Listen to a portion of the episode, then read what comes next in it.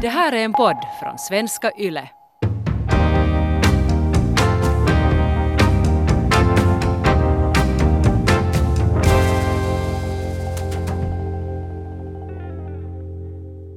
Hur blev du en bostadsinvesterare?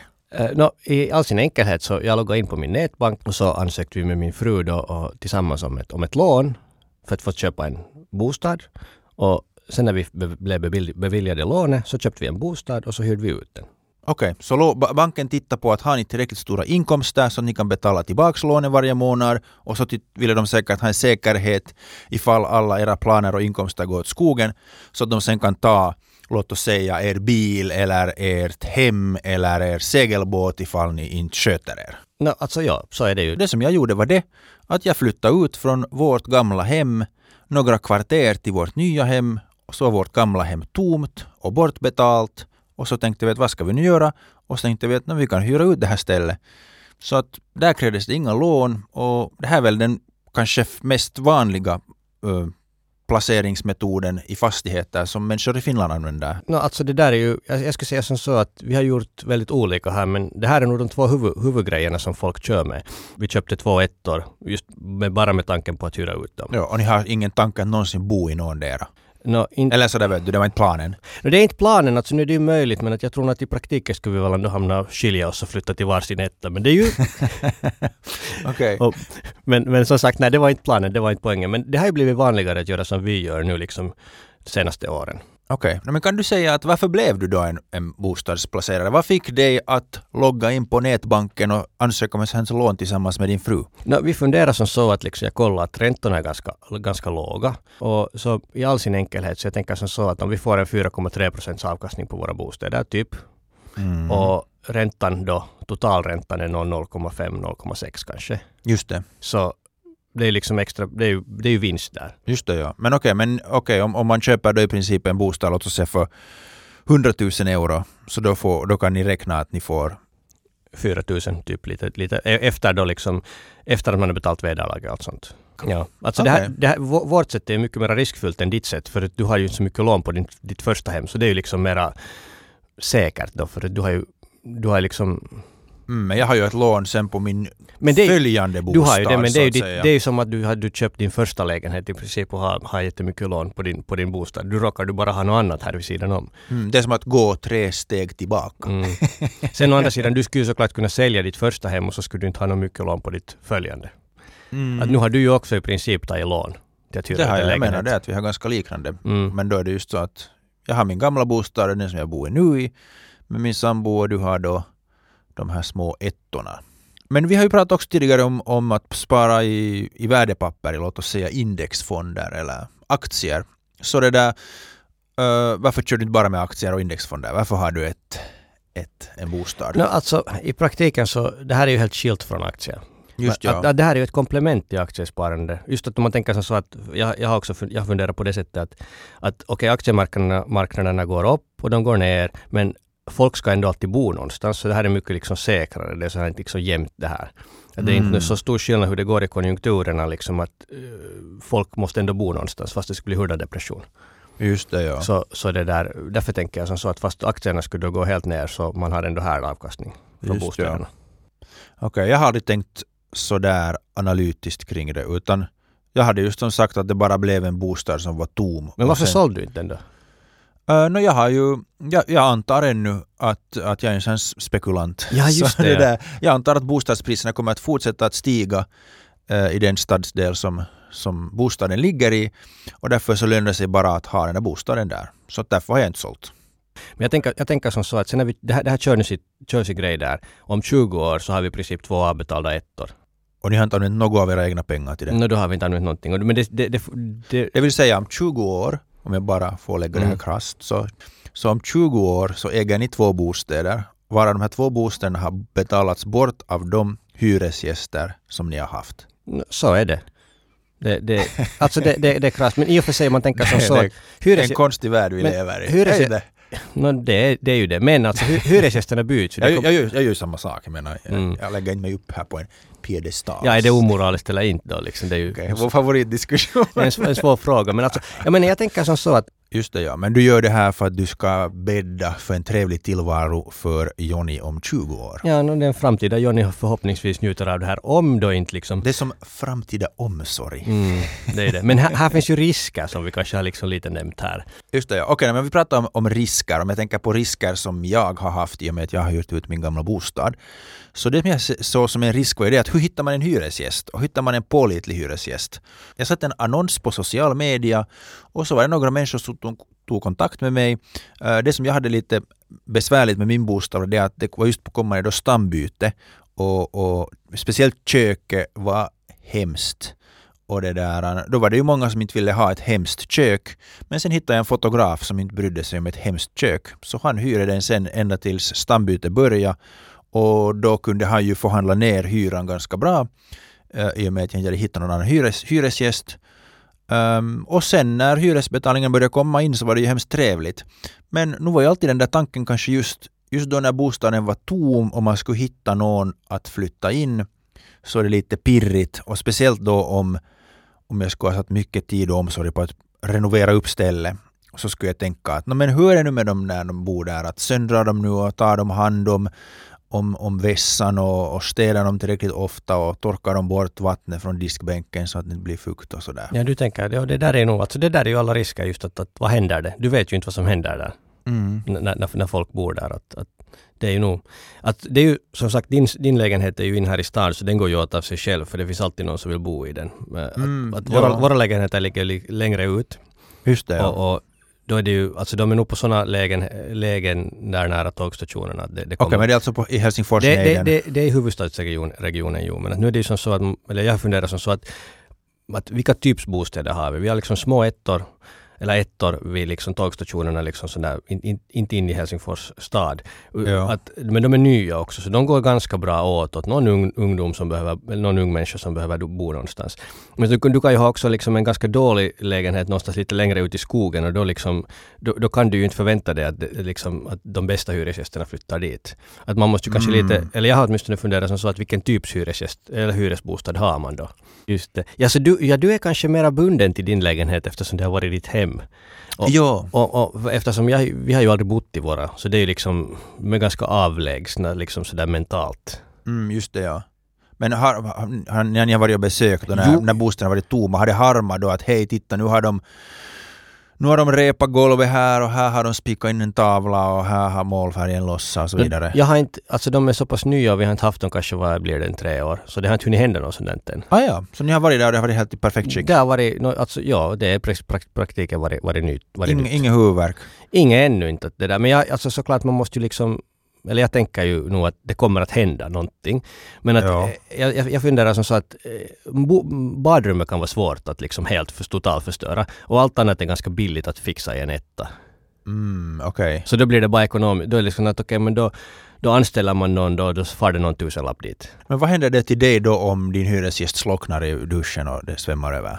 Uh, no, då är det hyresgästen som ansvarar. Just ja. De har ansvarsförsäkring då. Alltså jag ansvarar ju som hyresvärd då för när jag äger lägenheten, så jag ansvarar för min egen lägenhet då. Ja. Men att allt som händer till husbolaget så det ansvarar hyresgästen för. Just ja.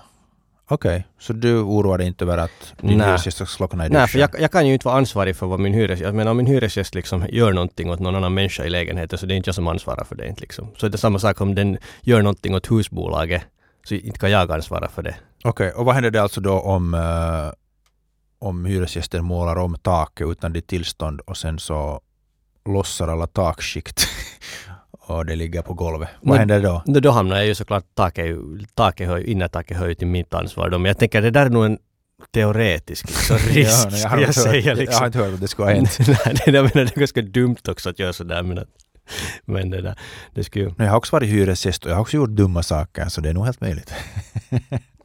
Ja, jag vet inte, jag ska hyrt ut åt dig då inte men att det... vi har ju haft, ett, vi har ju haft endast en gång byte av hyresgäst nu här i, för någon månad sedan.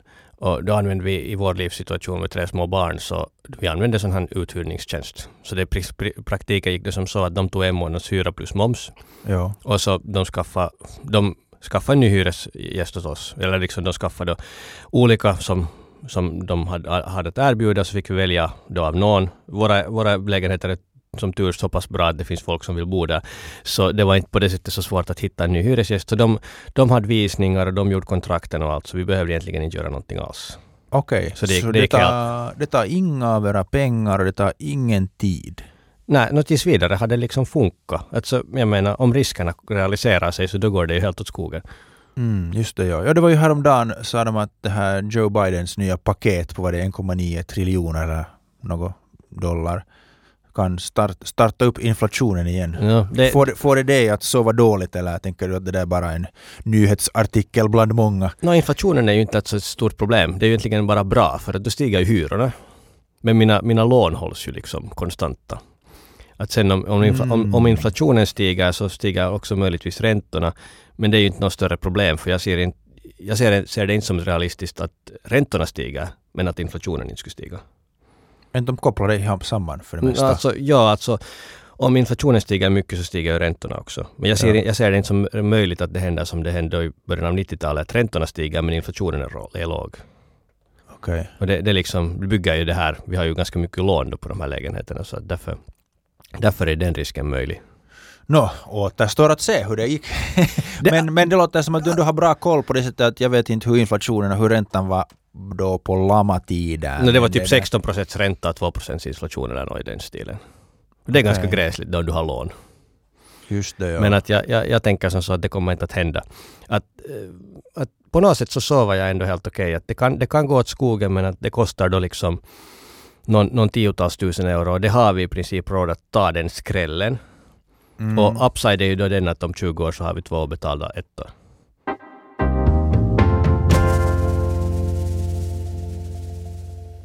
Jo, no, alltså jag har ju problem i och med att det där an, stambyte har nu gjorts i bostaden och det där an, nu är bo, äh, avbetalningen på, på bostadsvederlaget plus bostadsvederlaget är ungefär 600 euro. Och bostaden står tom. Så att det där... Varför är den tom då? No, jag, jag hade ju då som plan att renovera den och den har inte blivit helt renoverad så det, jag har inte kunnat hyra ut den. Alltså, Och- hur, länge, hur länge har du haft den tom nu? Nu har jag haft den nu tom sedan mars i Okej, princip. Okej, så det blir vad då nio månader? Har du räknat ut vad det blir i pengar? Nå, åtminstone 9000 euro. Okej, just det. Så du skulle ju ha betalt åt någon där. Uh, jo, jag, jag borde ha anställt nu. Efter, efter klokhet så borde jag ha anställt ett företag som skulle satt den i, i skick och, och så skulle den vara uthyrd nu. Men eh, så kan det gå och Så du- jag har nog harmat mig och jag har grämt mig över det.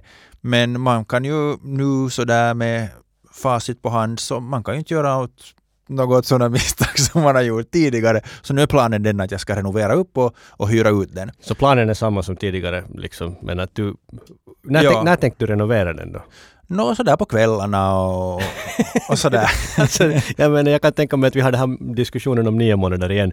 No, alltså jag hade som plan att det där att uh, spackla taket, sänka in uh, nya ledningar i taket så stå lampor fint in med sådana små smått krimskrams runt så att det passar in i den här 93 1930-talsbostaden. Sen tänkte jag länge byta bort trägolvet i och med att det är hemskt dåligt skick. Och så som sagt finns det inget kök nu därför för att jag slängde ut det då när rörrenoveringen skedde. Och sen har vi filmat en, en, en, en, en barnserie där så vi har tagit ner en vägg. Eh, så att det finns ganska mycket att göra där och jag tänkte att jag skulle göra en sån totalrenovering då när coronan började i, i början av förra året. Men det har nu inte blivit av då så att nu det som har ändrat och varför jag tror att jag lyckas renovera är det att planerna har blivit mindre. Nu ska jag bara sätta upp väggen tillbaka och få ett kök in och sen hyra ut. Så att jag antar att det kommer att vara möjligt att, att göra så här. Okej, no, men ly, ly, lycka till då. Alltså, jag tänker så. Alltså, jag, så menar, jag, jag funderar som så att eh, om jag skulle ha gjort sådär då med när hyresgästen stack, Ja. då skulle det vara så att no, men vi, ja, no, men jag hyr ut den om någon månad. Vet du då. Men jag, då tänk, dre- tänkte jag så här att nu, vi, vi lyckades faktiskt klara oss med inte en enda tom månad. Att Okej. När, jo, när, när föregående flyttade ut så flyttade den andra in första följande månad. Just det ja. Och det är ju den där tomma som blir dyra. Tomma No. månader blir dyra. Det blir ju det, du har ju nio månaders erfarenhet av det. av tomma månader. Så jag tänkte som så att okej, Man fa- måste banka in det där vettet vet du. ja, Och ja, långsamt sjunker det in. Ja, men alltså jag tänkte som så, eller vi tänkte som så med min fru att okej, vi skulle kanske kunna hyra ut, hyra ut den själv, men vi skulle knappast klara av att klara oss utan en tom månad. Så i princip så betalar den här tjänsten som vi använder nu redan sig själv. Mm. Plus att den där otro, liksom stressen då vet du, att just före jul börja fundera på sånt här du, liksom, när man har så mycket annat på gång också. Ja, nej, alltså jag, smart val. Jag skulle säga att jag lyfter på hatten på er smarthet och, och det där, jag återkommer sen när jag fått bostaden renoverad och uthyrd och, och så. Ehm, men då om man tänker på att ehm, om man tänker på inkomsterna vad man får. Så hyresgästen betalar in en hyra, så den kommer, man, kommer in. Det som man sen ändå ansvarar själv för är bostadsvederlaget, för att det är man själv som äger bostaden. Så det måste man sen då betala bort. Och, sen- och plus alla lån då som, sagt- som sagt. Vi, har, ju, det, vi har ju ja. lån så vi måste ju amortera på lånen också då. Okej, så ni amorterar på lånen och sen plus det, om det blir någonting över så betalar man 30% skatt. Är det inte så? Ja, nu du betalar också skatt på, på låneamorteringarna för de, du kan inte dra av dem i beskattningen. Just ja, okej. Och sen det där kan man ju också tvingas hyra, hy, då, eh, renovera en bostad om hyresgästen har, har det där han slagit sönder någonting eller då om det bara helt enkelt är, är slitage. Så kan man dra av renoveringskostnader. Ja, får- den får du dra av före du räknar ut skatt. Men att det är ju som så att man, vissa tänker kanske, eller jag har hört tanken att ja men jag får dra av det i beskattningen. Så då är det ju liksom lika med gratis. Det är ju inte det, är ju inte det utan du betalar ju bara mindre skatt då liksom.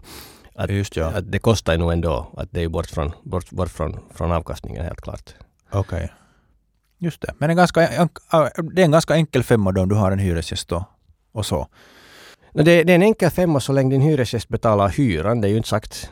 Folk får ju problem. Mm. Och faktiskt en av våra hyresgäster så, nu när det var coronatiden så hon, hon frågade om hon skulle få hyresnedsättning för att hon hade blivit permitterad. Ja, vad sa Och- ni? vi sa att okej, det funkar helt bra. Tre månader fick hon 100 euro lägre hyra. För att liksom, som för det första schysst hyresvärd och för det andra så tänker jag så att hon kanske har en högre tröskel att sticka därifrån då. Om hon vet att hon får liksom flexibilitet av oss.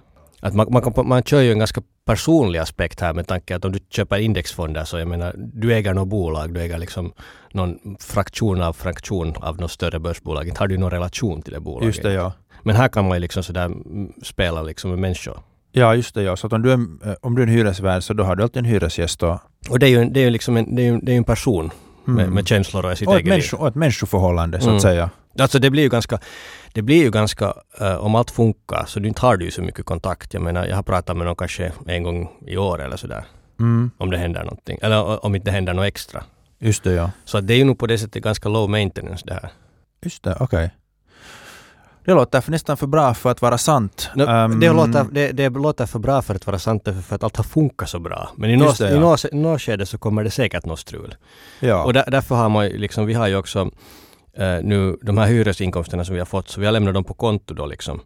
Så där finns en Mm. summa pengar nu då, liksom Ja. typ 10 000. Så att ifall det händer någonting så kan vi ta därifrån, så behöver vi inte fundera att okej, varifrån ska vi nu ta de här pengarna?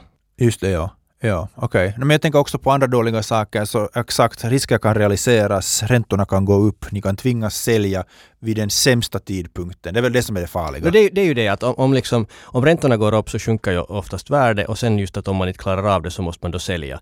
Att därför försöker vi ha en sån här buffer då att, att vi har liksom extra, extra buffer där att ifall det händer någonting, ifall det går, går lite sämre så klarar vi oss med den och så måste man då kanske sätta till någon hundralapp från Mm. egen ekonomin. Men i slutändan så har man ändå två avbetalda, avbetalda ettor de 20 år och de är nog ändå värda någonting.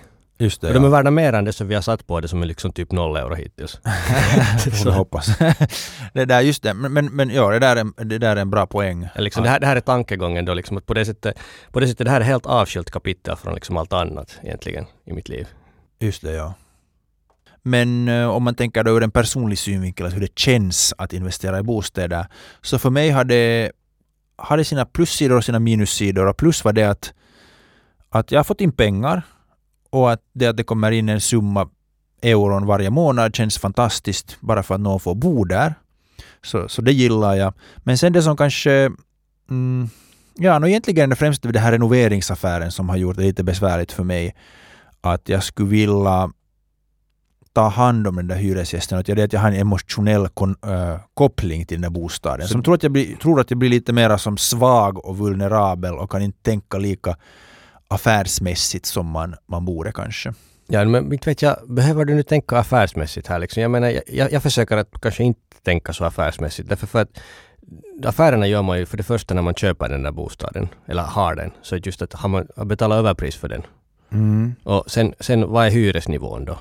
Jag menar, försöker köra med marknads... Vi, vi försöker köra med marknadshyra sådär ungefär. Betyder det att ni kollar på, på nätet att vad behöver man för hyra för motsvarande bostäder? un- ungefär. Men då kanske om, om vi går till det här som jag tycker ändå är det mest negativa med bostadsplacerande är det att man måste ha ganska mycket pengar eller sen måste man ha en ganska um, stadig inkomst för att kunna starta med det. Jag menar, för mig var det ju inte möjligt att börja bostadsspara före jag hade fyllt mm, 30 skulle jag säga.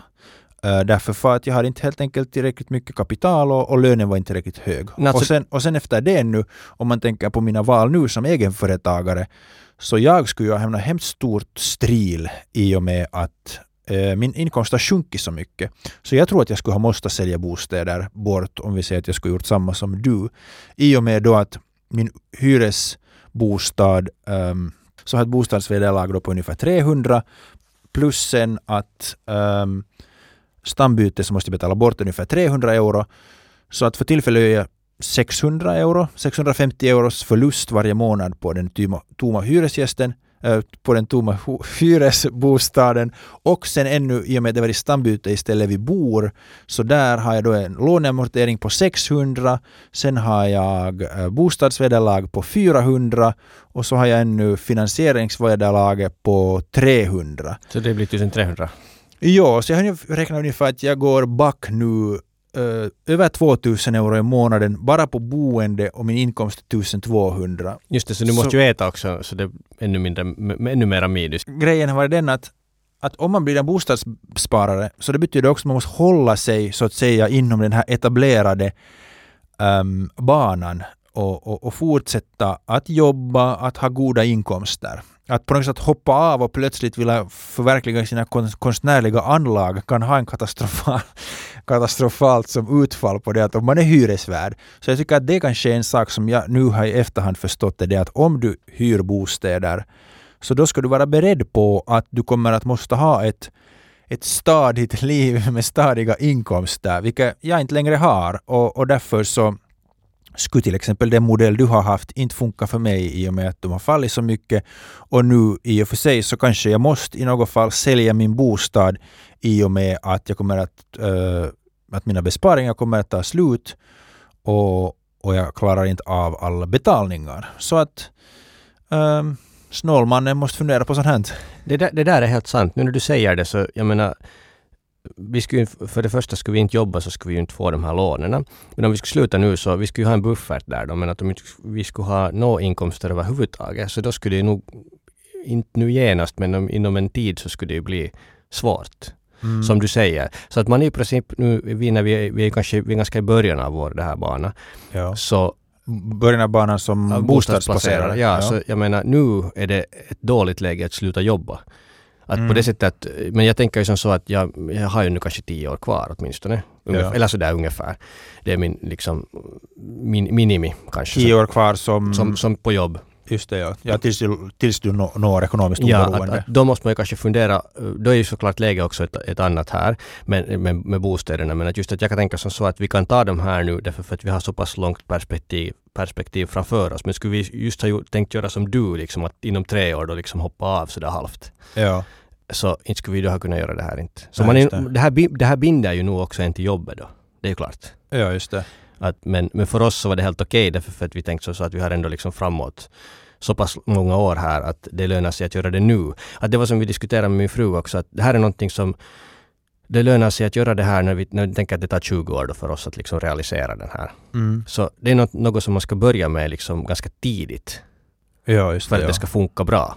Ja. Men sen å andra sidan så kan man inte börja så hemskt tidigt för Det- att man inte har så där- mycket det- pengar. Det är just det att det här är ju inte för alla för att det är ju svårt. För det första måste man ha inkomster och för det andra måste man ha säkerhet. mm. och liksom kapital då, antingen då eget pengar på konto eller så åtminstone någon slags egendom som man kan sätta i borgen. Och Ja. då, det, det betyder ju att det här är ju inte för alla. Jag menar inte skulle jag som studerande kunna göra det här. Och där kan man lätt flina åt snålmannen och spargrisen men i och med att om man har låga utgifter så kan man sätta en hel del åt sidan och det betyder att man kan starta mycket tidigare. Det också, alltså vi, och vi använder ju inte liksom egna pengar utan vi använder ju liksom avbetald lägenhet. Som vi satsar på att betala bort vårt eget bostadslån kanske, eller vi gjorde också snabbare då än, än, än vad man än normalt. Eller Mm. vad- Men summa summarum var ändå det att, ja, alltså, slut, slutresultatet är ju samma då, liksom hur man än gör. ja, att ni har levt ekonomiskt och det har gett er jättestora möjligheter att sen No, I princip så hade det säkert gjort det möjligt för oss att göra det här typ 8-10 år tidigare än vad vi Mm. annars skulle kunna. Just det, ja. Och det betyder att då kanske det hinner också hjälpa oss då när vi blir ekonomiskt oberoende tidigare. Att vi, liksom annars så skulle vi vara 70 och så skulle vi börja njuta av det här. Men det känns för, Mm. åtminstone för mig att det skulle vara ganska sent. Ja, just det, ja. Ja, någon, det är nog alltså en fröjd att vara en ung hyresvärd. det kan man väl nog säga. Alltså, och, men det är ju privilegierat att kunna vara det. Att jag menar, Ja, det är ju jätte, jätteprivilegierat, det ska vi inte glömma. Det, där, det som jag tänkte med, med fördelen som jag har funderat för mig är ju det att, det, att indexfonder är på den punkten bra för mig. Därför för att då om pengarna tar slut och du har ingen inkomst så då investerar du inte heller mera. Att det där med bostadssparande så om du har en amortering som du måste sköta om så då har du så att säga en pistol mot huvudet Mm. och du måste få in så här mycket. Om du får så här mycket in så kan du hamna i problem. Så den där flexibiliteten som, som ges av att du köper indexfonder eh, är jättebra om man inte... Om man, jag skulle säga att del, delvis om man planerar att man ska just göra en förändring snart så då kanske det är bättre just att köpa indexfonder eller några andra värdepapper. Absolut. Alltså det här är ju, det här är ju alltså och vi använder ju vi använder ju lån här och det är liksom det hela bygger på det att som sagt att avkastningen är 4,3 procent och lånens ränta, räntorna på lånen är 0,6. Och det, Ja. det är där liksom som, som vinsten ligger. Men eh, nu är det ju som så att också, jag pratade med min fru, alltså hon har det här är inte kanske för alla det här bostadsplacerande heller, om, fast man skulle ha ekonomisk möjlighet. Just att om du tänker att du börjar just fundera att du har den här pistolen här och sen är det, du har, nej, du har de här extra Mm. amorteringarna och det är ju alltid liksom en det är ju en, en börda att ha. Och Ja. sen har du den här lägenheten, stiger räntorna, vad händer det där? Liksom man kan ju sitta och grubbla över det här hur länge som helst. Ja. Och, och det där, just att min fru är kanske lite av en kontrollfreak, så hon har, hon har lite svårt med det här. Att nu när han skulle säga upp sig från hyresbostaden här nu, så hon blev sådär att ah, vad ska vi nu göra liksom? Att du vet du, liksom, det blir väldigt stressigt genast. Mm, mm. Att om man är, är mycket liksom, människor som stressar jättemycket och sånt här, så då skulle jag kanske inte rekommendera det här. ja, Rent, det, rent ja. sådär psykologiskt. Ja. Och sen finns det väl någon slags mellanmodell att om man vill vara äh, bostadssparare och inte vill köpa enskilda bostäder så det finns väl fonder man kan köpa andelar i så att man äger hundratals eller tusentals hyresbostäder. Ja, no, det, alltså, men det är ju i princip som indexfonder då, liksom bara att de placerar i bostäder då.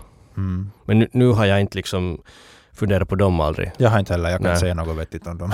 Nej, alltså jag, alltså, och orsaken är den att eh, för att vi ska kunna bli bostadsplacerare med min, liksom jag och min fru så vi hamnar att ta lån och Mm. du kan inte ta lån för att köpa fonder. Nej, just det ja. Så det skulle liksom ha gått där då.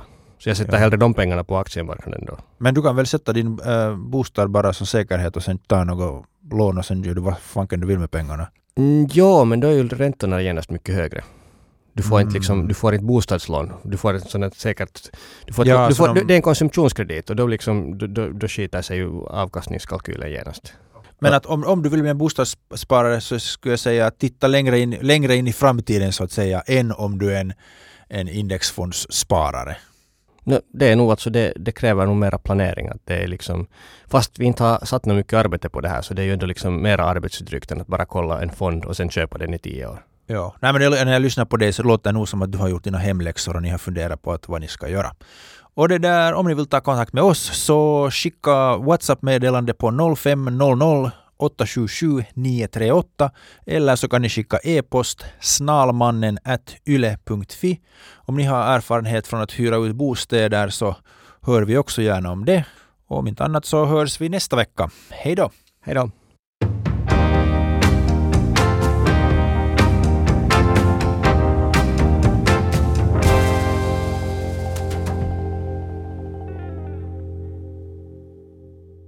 Det här är en podd från svenska YLE.